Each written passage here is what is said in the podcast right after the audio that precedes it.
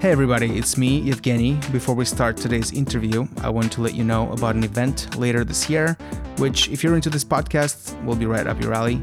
It's called Data Center World and it's scheduled for August 16th in Orlando, Florida. Data Center World is the leading conference and expo for data center and IT infrastructure professionals.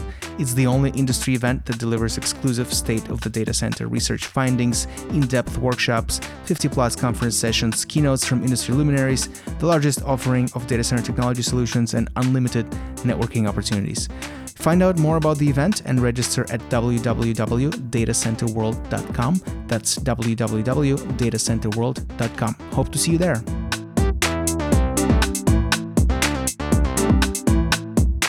Hi, everybody. Welcome to the Data Center Podcast. This is Evgeny, editor in chief at Data Center Knowledge. We have with us today Jim Poole. He's VP of Business Development at Equinix.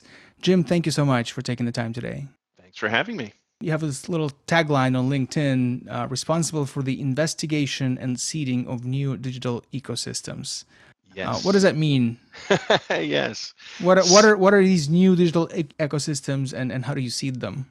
Yeah, no, that's a good question. So, um, so I don't think it's it's lost on anybody that the the secret sauce of um, Equinix is the ecosystem idea, right? We've essentially got a whole bunch of people who buy and sell to each other in the same building, right? That's that's what makes Equinix different than say, you know, a wholesale data center provider who, you know, gives you a lease and gives you the keys and you walk away, right? Kind of a thing. So our, our whole thing's this buy sell dynamic. So, you know, historically there was, you know, an inherent value proposition around something like peering, right? Peering was one network needs to do business with another network and they needed a common place to do it. So they came to our sites and the content guys showed up, right? Um, eventually that extended out of networking and content and went into financial right? Because it became a low latency game. So if you go to Secaucus with us, or if you go to Tokyo or London, you know, we've got a whole bunch of algorithmic traders all sitting right on top of each other. The most efficient way for one digital entity to talk to another digital entity, so say, you know, your IT infrastructure to talk to the cloud, or one network to talk to another network, uh, is to do that through a cross connect of some sort right? That could be physical, could be just fiber that connects your cage to the other guy's cage. That's like the low latency trading environment. There's just a piece of cable between the two sites. Peering is usually more everybody's on the same router, right? And they're all talking to each other over the same router because you're sharing routes, right? That's how the internet functions, the network of networks. Everybody shares everybody else's routes.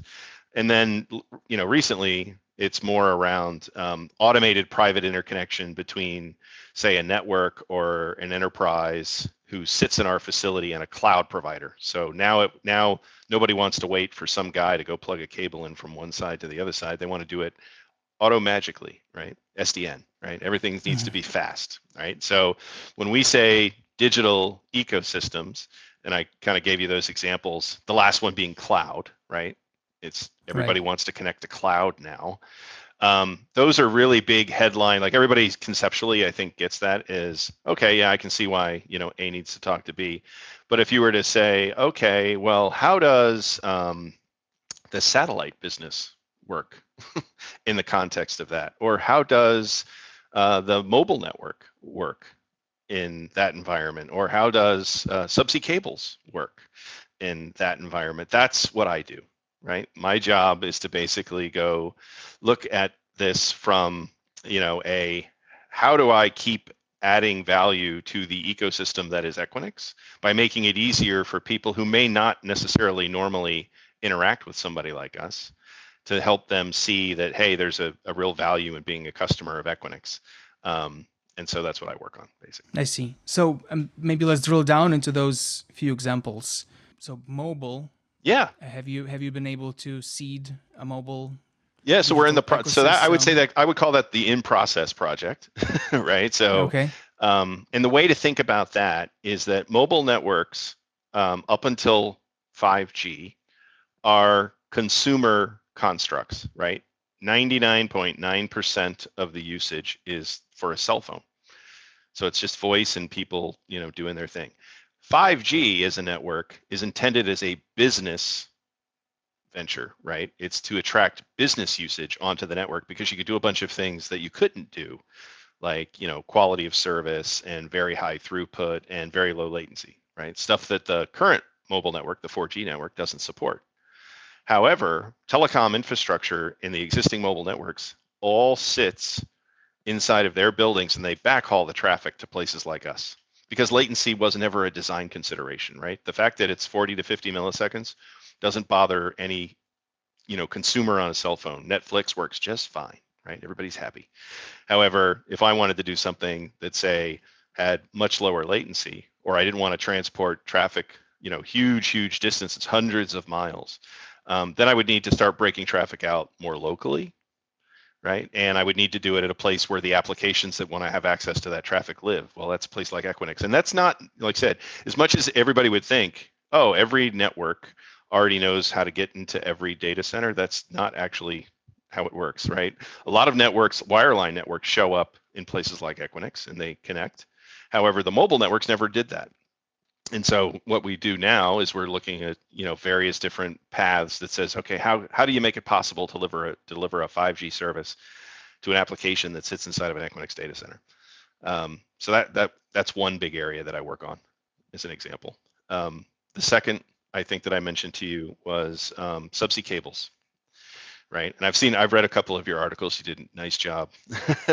Um, and in the subsea cable business, the thing that's changed in the last say decade is that it used to be you know 99% of all cables were run by consortiums or big individual telcos. They would go build a cable under the ocean for hundreds of millions of dollars and then they'd go wholesale it out to a whole bunch of different people. Um, now just fast forward to 2021 uh, 60% plus of the cables are invested by the hyperscale companies and they have a very different view of what they want to do with that capacity than say a telco who's trying to monetize it by selling it. They're they're doing it for traffic engineering purposes right? They're trying to do it to cater to the fact that their business needs a big giant network. So what they like to do is invest say with a telco they co-invest and then they want to bring all that capacity into a place where it's easy to break it out to all the various different people who own it together. And then they don't have to deal with each other after that makes it a lot easier. So the Equinix environment, which is a multi-tenant environment, lends itself much better to that dynamic and the fact that most of the wired line terrestrial networks already sit inside of Equinix facilities. So I'm just trying to connect, say, a brand new cable that comes in from Europe and connects in Virginia Beach, right? They'll what they'll do is they'll put the power feed equipment in Virginia Beach, but they put the laser that powers it in Ashburn right? And because Ashburn is where they meet all of their partners. And so voila.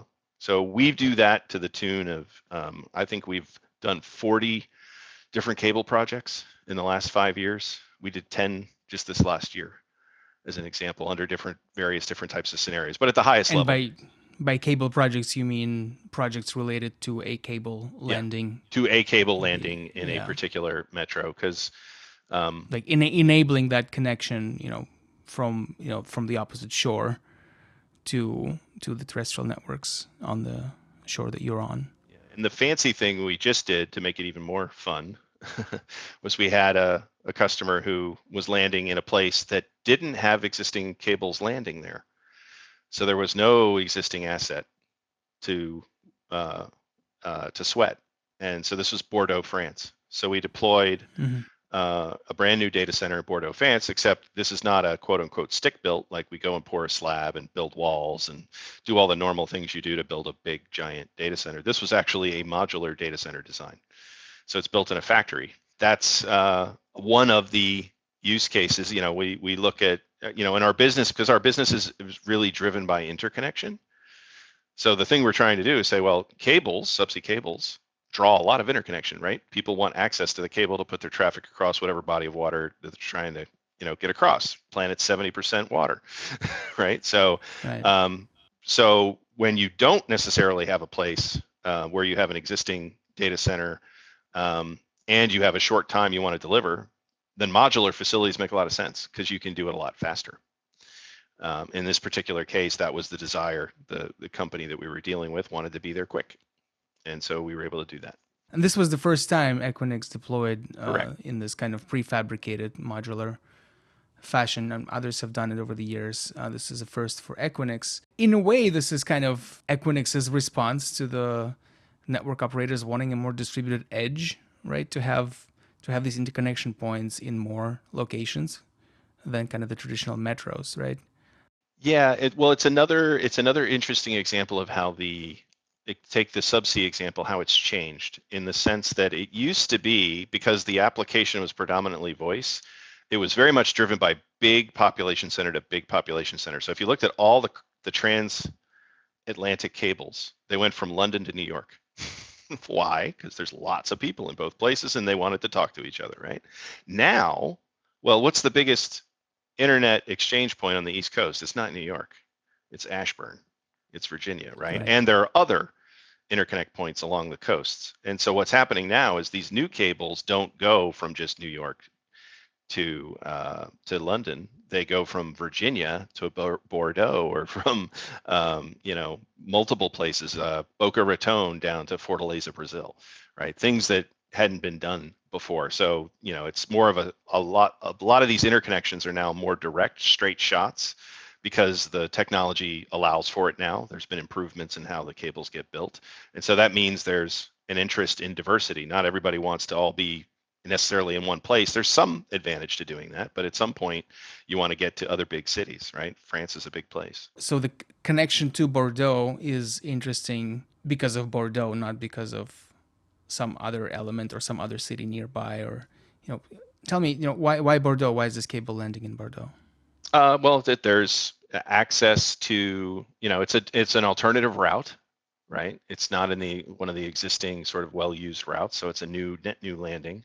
Um, there's also an interest in our part of, you know, we we have customers who very much pursue a land and expand uh, behavior with us. They are our customers, and then they when they go to new markets, they go to markets that we exist in because it's we're the path of least resistance if they want to keep expanding. So, you know, for a long time, France just happens to be a country in which we only operated in Paris even though we would constantly be asked about other large cities in France. And so the nice coincidence of, hey, uh, a hyperscaler investing in a subsea cable who wants a net new landing place, and Equinix, who has got customer demand to be in a brand new metro in a place like France. Uh, so nice coincidence. We can go ahead and solve that problem by deploying the modular facility. So that's basically what happened in that case. And and modular for you guys is a way to reduce risk exposure or or maybe right sized capacity for that market because maybe Bordeaux isn't a huge market, right? But in case it, it turns out to be huge, you can or bigger than yeah, than this yeah. particular deployment, you can add. Uh, yeah, you have more flexibility easily. in terms of like the normal, um, you know, data center operator behavior is you build a a shell that's capable of say supporting, you know, 10, 20 megawatts of capacity, right. and then you spend years filling it up in stages right? But you still have to big that build that big shell, right? Um, in this particular case, like you said, Bordeaux is a smaller smaller market. Um, you know, the use cases for that cable are transport and some amount of caching infrastructure, but it's not necessarily going to be like Paris, right? It's not going to Un- unless massive. unless all the wineries uh, have a massive hey. digital transformation. There you go. That could that could that could happen. Then we'd have to go to the south of France too, I guess. We'll have to I'll have to take that down as a what a, what a terrible what a terrible perspective. I wanted to ask you about the X about xScale, which is kind of the hyperscale initiative. So Equinix has built an extremely successful business on this laser-focused strategy of retail colocation and interconnection. Um, if you a few years ago, Equinix got got into this hyperscale business, you know, leasing by the you know by megawatts plural at at low cost, relatively low um, to what you guys are used to leasing space for. Um, and then, you know, and you've had some success there, m- most recently pre-leasing huge buildings in, in their entirety to hyperscalers in Dublin and London. Um, can you just explain why Equinix is in this cutthroat, low margin, high upfront investment business of building data centers for hyperscale platforms? uh, when it's been so you know thriving in the interconnection retail colo market? Sure. Yeah, yeah. No, it's a good question. Um, so uh, fundamentally, the the focus of the company has not changed, right? We still um, make the majority of our our revenue and spend the majority of our time on the retail colocation business. We sell by the rack, right? Not by multi megawatts. However, if you think about just the growth of, of cloud market, um, any individual cloud company, although this is starting to change outside of the US, was not necessarily anywhere near as big as what they would build in the US. And so they've been customers of ours for a very long time, not just like in the US, they're they're customers for gateway infrastructure and caching infrastructure, but their AZs sit in their own facilities next to hydroelectric dams where power is super cheap, right? That's their normal, and wholesalers build that for them, right? And we haven't. And so what was happening was we had some regular server capacity in a lot of our overseas, and they would come to us and say, hey, I'm ready to go big, right? I, I want more. And I love the Equinix footprint, right? One throat to choke in all of these various different countries. I don't want to have to go to local company ABC because, you know, and although it's starting to change, we're still the biggest, you know, multi-country international player. And so the question was for us, how could we uh, satisfy the customer, but not necessarily, you know, completely change the focus of the company? And so the way we did that is basically through this JV structure. So, you know, the reason we call it xScale is to call out the fact that it is different than the rest of the business. And so when we do this, what's happening is we own 20% of the JV and we have an 80% investment partner, right? In the case of, you know, um, the uh, the one that we've got set up right now is GIC, which is a, a Singaporean sovereign wealth fund, basically. And so we get a fee for managing the facility. We have operational control of the facility, so we get paid fees for that, for managing that. Um, but it sits off balance sheet because it's a JV, and only our percentage of the profits from whatever the JV generates comes onto balance sheet. So it doesn't dilute, right? It doesn't drag drag down the margin profile of the core business. I see. Because it's it's essentially it's a financial way of solving, and for us, just strategically, it means that in a lot of these overseas markets where you know we uh, want to maybe extend or maybe even go into a new market at some point, we have a way of doing that in conjunction with, say, a big hyperscale customer um, who will go there with us, right? And that makes it attractive. So you know, it's primarily a financial thing. Um, but we can do it and we can do it in, in, a way that it like say it doesn't fundamentally change it's it's actually run as as a separate business unit another piece of recent news is equinix's partnership with dell around apex mm-hmm. which is dell's new on-demand subscription-based hardware as a service offering um, this particular deal is focused on storage. Dell is basically offering storage as a service in an Equinix facility of their choice uh, to a customer. Whichever Equinix facility a customer chooses, they can use Dell storage. Um, how does this work from your side? You know, did Dell lease or reserve a bunch of capacity in a bunch of Equinix data centers? Are they deploying st- storage hardware before customers subscribe to the service? I mean, basically, it's it's like many um, you know people who do business out of Equinix. They you know buy space from us. Uh, they've got a roadmap for places they want to go and then you know they use our fabric interconnection services to then reach you know the counterparties because what they're trying to cater to from a use case perspective and I, I'm, this was in their press releases and we see this a lot right is this idea of private storage public compute right? People don't want the data to sit in the public cloud. They want to maintain ownership of that. But buying independent storage that is not part of a hyperscale cloud offering has not been something easy to do at scale so essentially, you know, the the sort of enhanced level of cooperation between us is the fact that they're a customer who's on Fabric who is actively selling this for this particular use case. We have lots of customers who will set up inside of Equinix to do business and not necessarily come on Fabric and not necessarily even talk to us about you know going to market together and that kind of thing so there's you know more collaboration because we both see a tremendous amount of value in this for the enterprise customer um, but you know the relationship is a relatively standard relationship. So so this is basically dell acting as a as a cloud service provider and using equinix data centers. Correct. Yep. Yeah.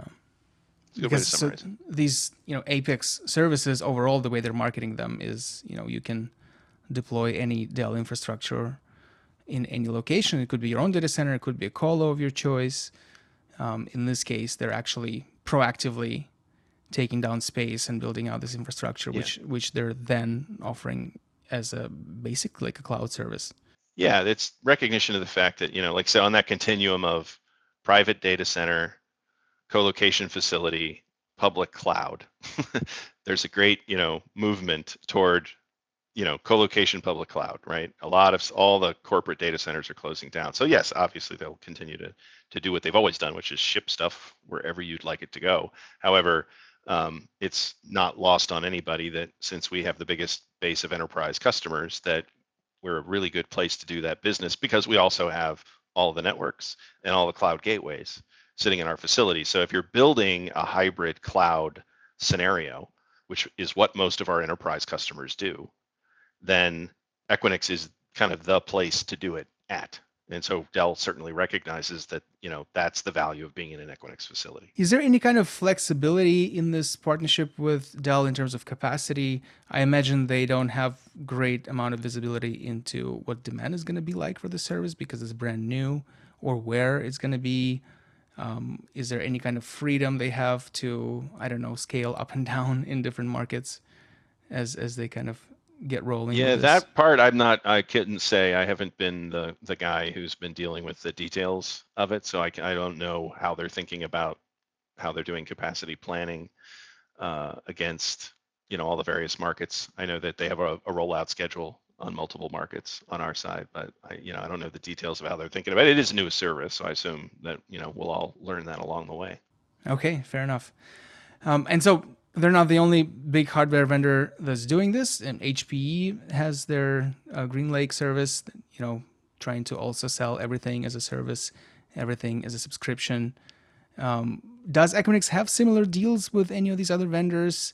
Uh, do you expect this trend to drive a lot of revenue for Equinix? Oh, there's a ton. I mean, you know, well, I guess the way I would say, if I had to characterize how the market has changed, let's think of it that way, is historically um, you know, the folks that came into our facilities uh, that were doing sort of managed compute infrastructure were sort of what you would think of as a traditional MSP, managed service provider, right? So a systems integrator, somebody like that would come in and do deployments for customers and they'd buy space for that customer to do that deployment and then they'd manage it on their behalf. That's been a part of our business since the day we opened the doors.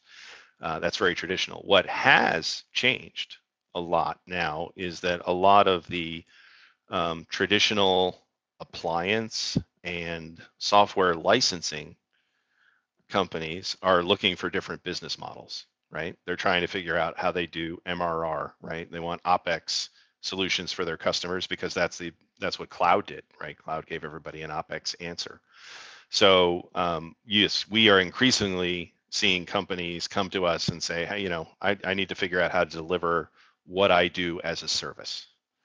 Um, so that's always an interesting, you know, dynamic, and that is new. That is, you know, I can think of, you know, companies I might have talked to 10 years ago said, oh, well, why don't you proactively put a bunch of stuff in our facilities? And they would have said no by default. Now, a lot of companies are are thinking about it. We have other products that kind of take advantage of that dynamic. So, for example, um, we have a service called Network Edge, which is an NFVI platform.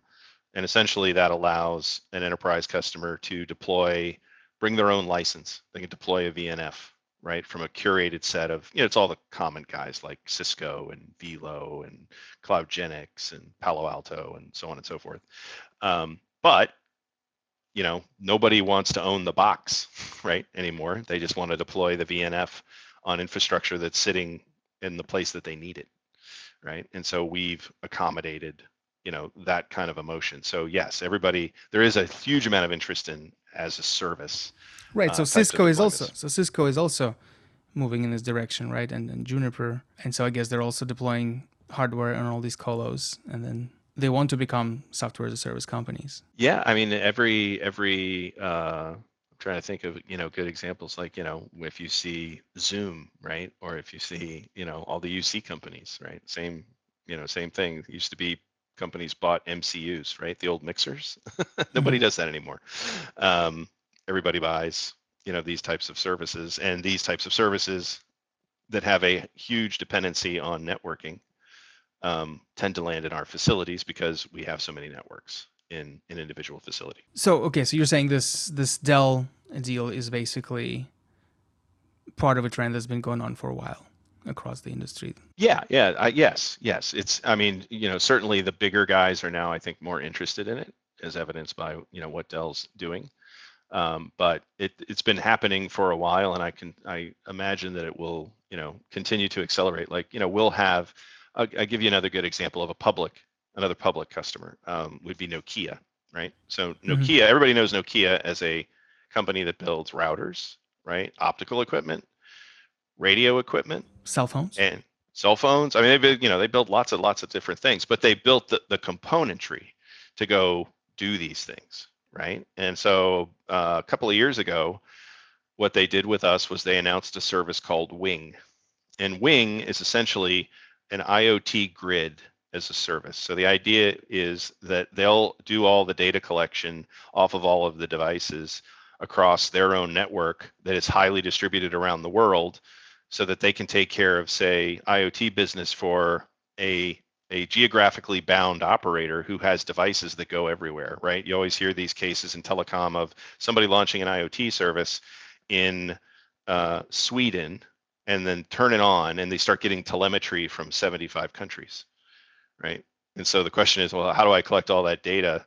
Um, that's you know a real pain in the ass. And so normally the way the technology vendors dealt with that was they would go sell the operators a bunch of boxes and a bunch of software and say, hey, I'll integrate all this for you by operator and build build each operator its own snowflake, right? Everybody gets their own thing. Now they've taken a bunch of those piece part components that they normally would have sold on an independent basis and they pull, pulled it together on it as a global as a service offer. It is an IoT management offer that exists in a whole bunch of Equinix facilities all around the world. And they sell that basically to operators who want, you know, that sort of global comprehensive offering and don't want to go build it, right? That would be another example. And I want to go back to this uh, modular deployment in, in Bordeaux just briefly. Um, how so? This was the first one. Um, how big of a business do you think this type of deployments will become for Equinix? Um, it's it's really you know we're taking it as we see it, right? There there is another um, another project that we're working on um, in Europe that is you know likely to, and in fact, I think actually, yeah, we did announce it. It's it's um, in Genoa. It's a, it's a similar situation. Um, and so, you know, these do come up, like say, we're tracking, I guess the way to think about it is we're probably tracking an incremental 60 subsea cable projects over the next two to three years. Um, so we are in the very, very sort of top of a building boom that's been going on for the last few years, and it's going to continue to go on for the next next few years. So in part, you know, we developed this solution to be able to react to those but you know, subsea cable projects are interesting. They take years to develop. An individual project will take two, three years. So at the point at which the project is conceived, they don't even necessarily know where it's going to land. they figure that out as they go along because there's a whole lot of regulatory and environmental and other things that they have to deal with. you mean with. They know they know the general. They know generally region, where they want it to be. Region. They just yeah. don't have specific location. Yeah, and so you know, so you know, we are reacting to a situation that says, "Hey, I can be you know flexible within my business model right? And i want a business model like i said that it's a nice coincidence of sort of our normal multi-tenant retail demand and this subsea cable. You know we're not in the business of just building subsea landing stations for the sake of building a right. landing station. That's not very exciting. Um, however we are interested in you know markets. We you know do acquisitions. We grow. We do it organically. Um, so you know we, it's just another tool basically. In case of landing stations especially in new markets, if you are kind of the first facility where that landing station or where that uh, new cable connects to, you kind of become the gateway to that market. And so then anybody else that comes in um, is you know almost going to have to come and, and take space with you. Oh, there certainly would be an argument for path of least resistance, and that would be something we would you know consider as part of you know the attractiveness of, of a project or not. Yeah, so kind of what you know, uh, Interxion did in Marseille. Right. Yeah. No, that was the, I mean that was the classic example. It was probably one of the first you know points that developed around that sort of hey the the guy who runs the landing station is an independent operator. He's not he's not one of the participants in the system. Right. right? So it used to be like I used to work at Cable and Wireless years ago. So we we deployed subsea cables as a big part of our business, and we owned the landing station, usually with another telco. And so it was a game because I could basically charge whatever I could get to take you from the landing station to wherever the closest pop was. And that's what the hyperscalers and the new market demand doesn't want to deal with. Nobody wants to be beholden to one or two people who can charge you whatever they want to get you from the landing station back to the city pop. If essentially if the interconnect point is the landing station, then that solves that problem, right? I can, you know, take my capacity and do what I'm do what I'm going going to do. So Okay, so so, the, so this modular solution was developed specifically for this land uh, for this landing station use case. Well, it was designed to be to be able to satisfy that kind of use case, right? So the use case where you needed less scaled down capacity, right? Not scale up. We're really good at building multi-megawatt facilities. We know how yeah, to do that. We've been it's, doing it's it for... scaled down because these cables tend to land in. Yeah, they, they in, tend to be smaller, smaller, but you know places, we could yeah. we could go into smaller smaller scenarios as they develop if if more develop. But right now, what we see is cable landing stations, so that's what we're working on. Another new thing for Equinix are green bonds. Uh, the company priced 1.35 billion dollars in green bonds last year, another 1.1 billion euros earlier this year. Um, and from what I understand, this is basically a way to borrow capital, which you commit to using to fund sustainability projects, renewable energy, energy efficiency improvements in data centers. Um, there is now a lot more appetite from investors in this sort of offering. Um, give us an overview of how Equinix is spending this money. Um, what sorts of projects is it going towards specifically, and, and then also whether anything has materialized already from that first green bond offering last year? Yeah, I mean we've we've got um, various different projects that we're working on at any given time. So you know, how do we become more efficient in our use of water? how do we become more efficient in our procurement of building materials? Um, how do we procure building materials that have a lower carbon footprint than traditional, you know, building materials? Uh, where do we source our power from? Um, how do we do power delivery? Right, you don't always have to necessarily buy it from a power grid. So all of those types of projects um, require you know some level of of capital. And so what we've committed to basically do and we recently did this um, we've had a, an objective for a long time internally to be carbon neutral um, by 2030 and so recently we joined one of the european uh, groups that basically have the same same objective. The we eu green data our, center pact.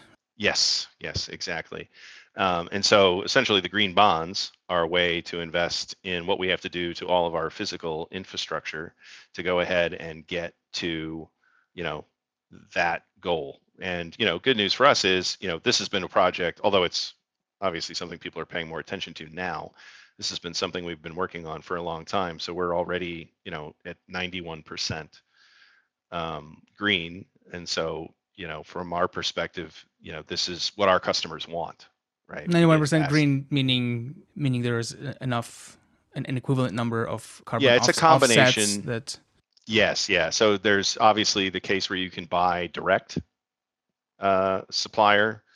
There's the case where you're buying directly a, a REC, right? right. A uh, and then there's you know uh, VPPs, right, where you know it's getting bundled up because you're investing in parts other parts of the grid uh, to get uh, to gain that. And so generally in big developed markets like you know Europe and the U.S., North America, it's easy to do, um, and we very aggressively do that. Um, in other parts of the world, it's a bit harder. So you, we, you know, we're not at 100%, but that is obviously the objective. And it sounds like now that Google is kind of aggressively pursuing this green energy around the clock goal, saying that just buying RECs that are un- unbundled from actual energy isn't that effective. And so they really want to figure this out. Yeah, you've seen a there's more of an interest in like to say the virtual power purchase agreements because in the virtual power purchase agreement scenario, you're adding capacity, green capacity to the system, right? And so the idea is that if you've got all these very large consumers of power like us or a hyperscaler, doing that, then essentially what you're doing is making it cheaper and cheaper and cheaper to buy green energy on a global basis, even though there will be locations, you know, parts of the country where, you know, like wind isn't available everywhere. Certain parts of the of even the United States are predominantly still, you know, fossil fuel based uh, systems, and people are making investments and figuring out other ways to do it, but it's not available today. So, is there ever a situation where, okay, I'm looking at this location and I am, say, a Google or another, or maybe a software company, and I'm looking at this data center here, but unfortunately, I, there's not there's not a way to get a bunch of wind power in that location.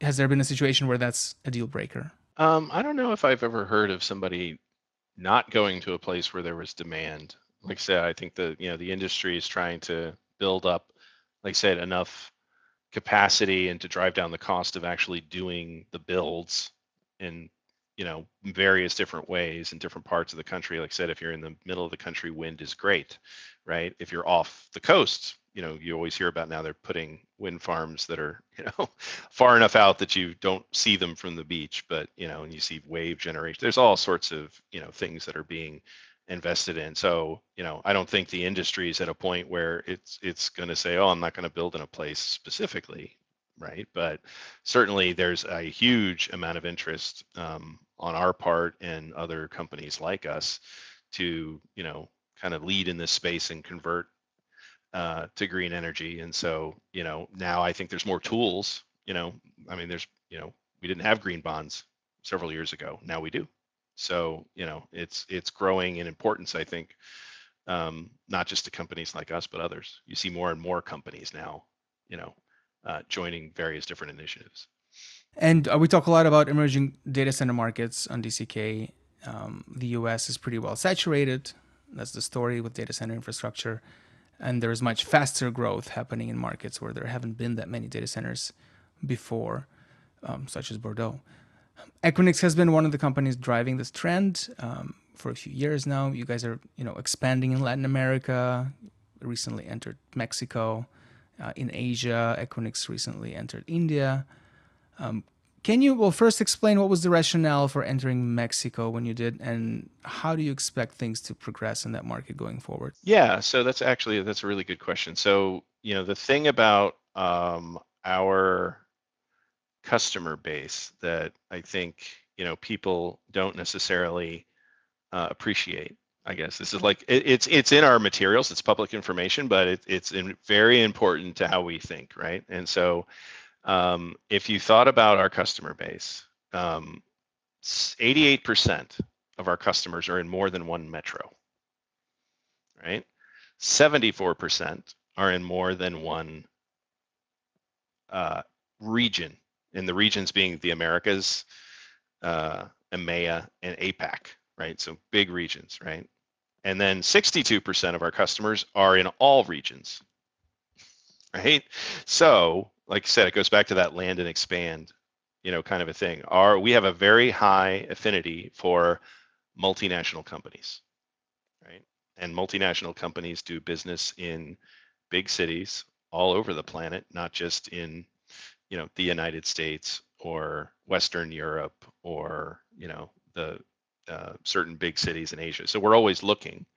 You know, obviously, you know, I think the good example, like I said, would be Mexico, right? Mexico City is a big, big, big city, right?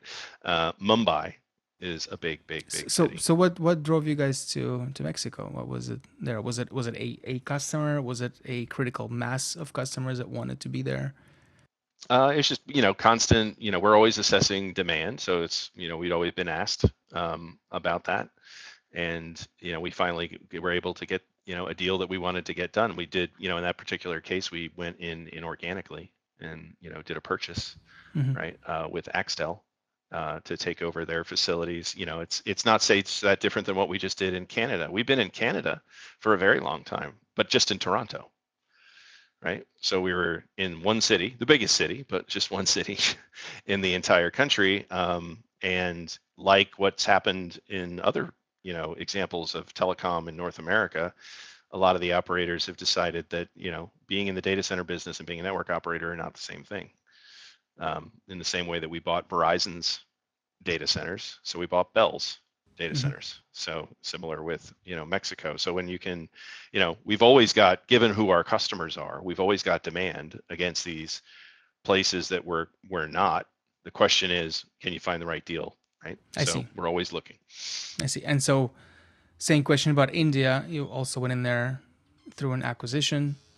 Uh, and it was a similar deal. There was always there's always demand, except now you guys found an appropriate deal to as a point of Yeah. entry. Yeah, no, and we've yeah, that was a good point of entry, and we've been very open about the fact that you know we're continuing to look at other large cities in India. So you know, I I don't you know it's not a secret that we probably will end up in more places over the next several years in India than we are today. Okay, Jim, that's all I have. Thank you so much. Well, thanks for having me. It's been fun.